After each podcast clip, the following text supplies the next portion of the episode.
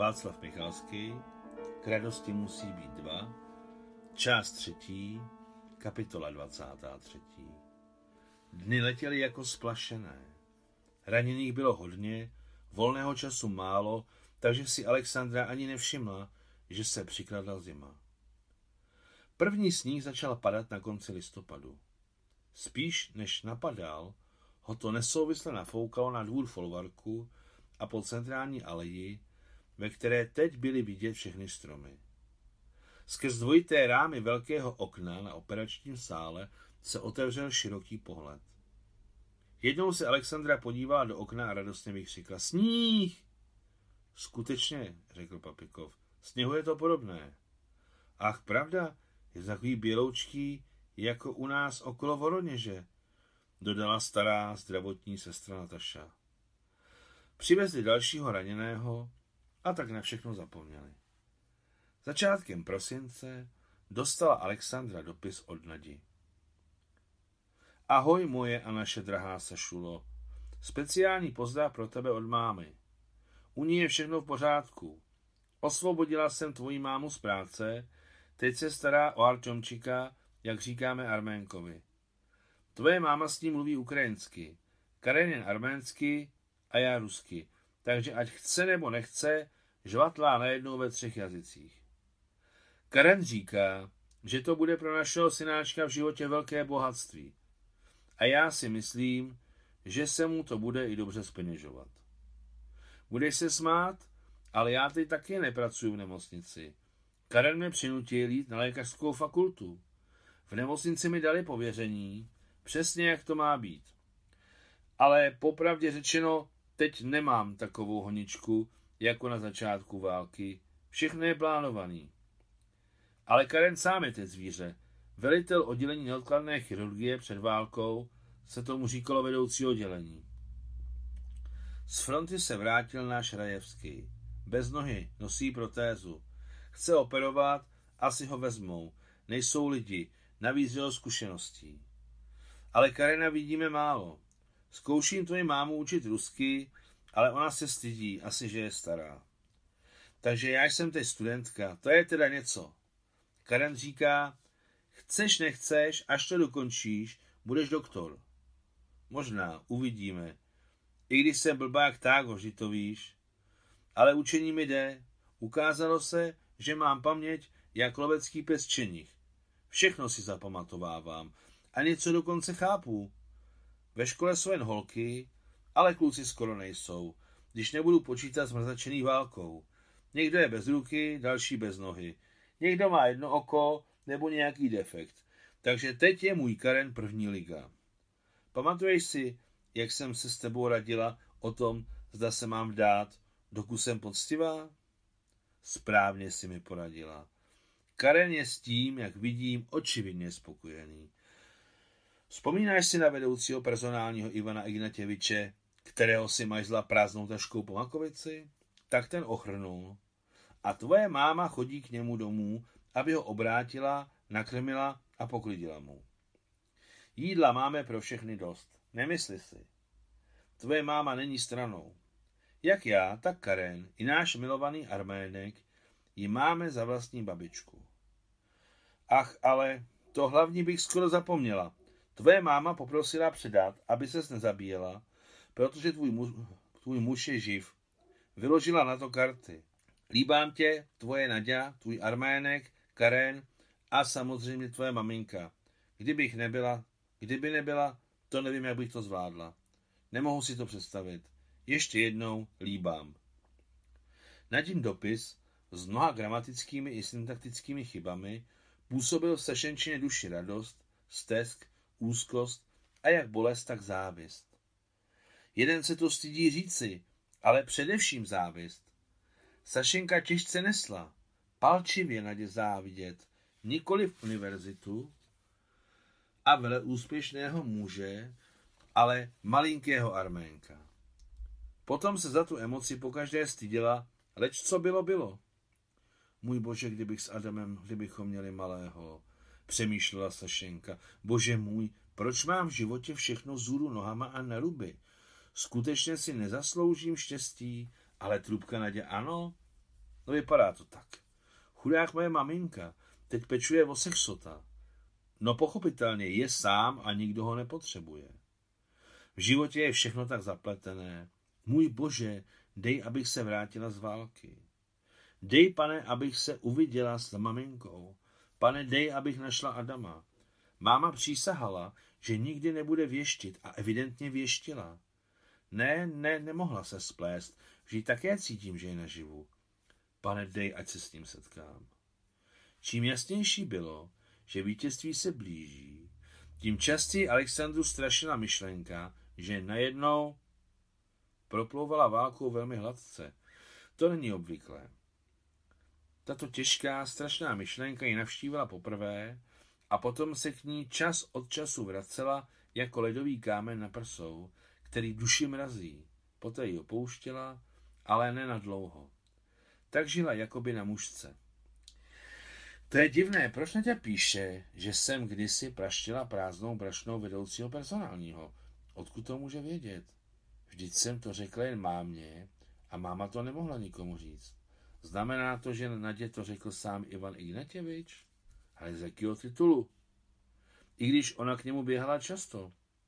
Snažila se být se všemi kamarádka, kdyby se to hodilo. To je divný, to je tak divný. Opravdu je sexotka?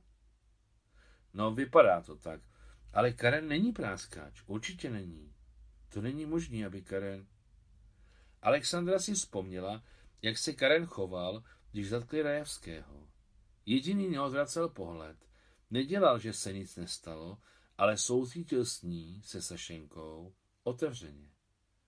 Vzpomněla si na přístavek, ve kterém vyrostla, na jejich dvůr a skládku, kde s mámou našli tolik nádherných knih na celou Moskvu. Milovala Moskvu jako svou malou vlast. Vzpomněla si na raní, uvnitř temnou, Jelechovskou katedrálu se žlutými lampičkami, jež sotva osvětlovali kamennou podlahu, kterou s mámou mili. Vzpomněla si na Puškinovu kamennou nádobu, ve které s mámou i Naďou křtili Arčoma. Z toho plyne, že má synáčka, ale jen křesního. Tak seděli po dalším letálním konci na operačním stole s Papikovem, jako obvykle pod fíkusem a život ušetšího mladíka nad nimi ještě levitoval a ona se najednou neznámou proč zeptala Papikova. A tenkrát, když jsem přijela do nemocnice, jste měl dovolenku? Všichni říkali, Papikov má dovolenku. Oho, dovolenku, už chlíbil se Papikov. Na Poltavě jsem operoval Američany. Američany? Ano, je to tajemství, ale vám věřím jako sobě. Děkuji, řekla Alexandra nápodobně. Papikov kývl. Máme hodně lidí se vzájemnými city, téměř celý národ. A ohnuli je tak. Alexandra neočekávala od Papikova tolik otevřených slov, již dávno je od nikoho neočekávala, kromě mámy a Adama. Odmlčeli se. Papikov si dal pod jazyk další porci tabáku a začal ho žvíkat. Alexandra si pomyslela, že rozhovor je u konce, ale zmílela se. Papikov 15 minut žvíkal, odešel, vyplivnul tabákovou břečku do kovového plivátka, které tu zůstalo po Němcích, vrátil se na místo a pokračoval v hovoru. Rozbombardovali naše společné letiště, které máme s Američany. Tak poslali mne. Všechny mé operace byly úspěšné, povedlo se. Takže jak naše, tak americké náčelnictvo bylo spokojené. Mám teď malé americké vyznamenání za zásluhy. Přímo tam, na Poltavě, mi ho dal americký generál a ještě vyřídil osobní poděkování od Roosevelta. Je to zvláštní, ale to poděkování poslali. Předevšírem mě předvolal náš osobista a předá mi stvrzenku z kopií dopisu s překladem do ruštiny. Ale originál, říká, vám nepatří. Originál musí být uložen na správném místě. Takže v případě potřeby má teď NKVD všechny důkazy proti mě v rukou. Ale vždyť se zachraňoval spojence. Poslali vás tam. Čím jste vinen? Poslali, neposlali. A jak se jim zachce, tak nám zase převrátí život. Náš život, poznámka pod čarou, Tato historie americko-sovětské spolupráce v leteckých náletech na nejdůležitější e, objekty v Maďarsku, Rumunsku a Německu začala prosakovat do sovětské historiografie až od roku 1975, po 30 letech od konce druhé světové války. A až roku 1995 nabyla dostatečně plnohodnotných důkazů. Soudruhu Stalinovi dnes, 2. června, skupina amerických letadel ve složení 160 bombardérů létající pevnost pod krytím 70 stíhaček typu Mustang vyletěvše z italských leteckých základen po splnění bojových rozkazů týkajících se vojenských objektů v Maďarsku přistála na našich speciálně připravených letištích v Poltavě, Mirgorodu a Pirjatinu. Přistání proběhlo úspěšně. Letecké skupině velel generál poručík Ikar Novikov, velitel vzdušních sil Rudé armády. 3. června 1944. Tak začala operace Frantic, rozuřený. Její smysl byl v člunkovém korzování amerických letadel nad územím nepřítele. Například vyletěli z Anglie, vybombardovali strategické cíle ve východním Německu a proletěvše bod návratu sedli na sovětských letišních plochách v Poltavě, Mirgorodu a Pirjatině. Zde americká letadla obsluhovali sovětští mechanici, tankovali je sovětským palivem, plnili bombové šachty sovětskými bombami a znovu naložená americká letadla letěla za nějakou dobu zpátky a po cestě ještě jednou vybombardovala nepřátelské cíle. Někdy se těchto operací účastnila sovětská letadla a tak naši přistávali v Itálii nebo Anglii. Jak víme ze současných ruských pramenů, například 11. června 1944 tisíc amerických letadel odpracovalo strategické cíle v Rumunsku. Část americké armády přistála na Poltavě, Mirgorodu a Pirjatině a po nezbytném odpočinku vyletěla na zpátečním cestu dobývání protivníka. 21. června 1944 2,5 tisíce amerických letadel vyletělo z Anglie, udeřilo v Maďarsku, po čem skupina letajících pevností a krycích stíhaček také přistála na Poltavě, Mirgorodu a Pirjatině. Soudrů Stalinovi.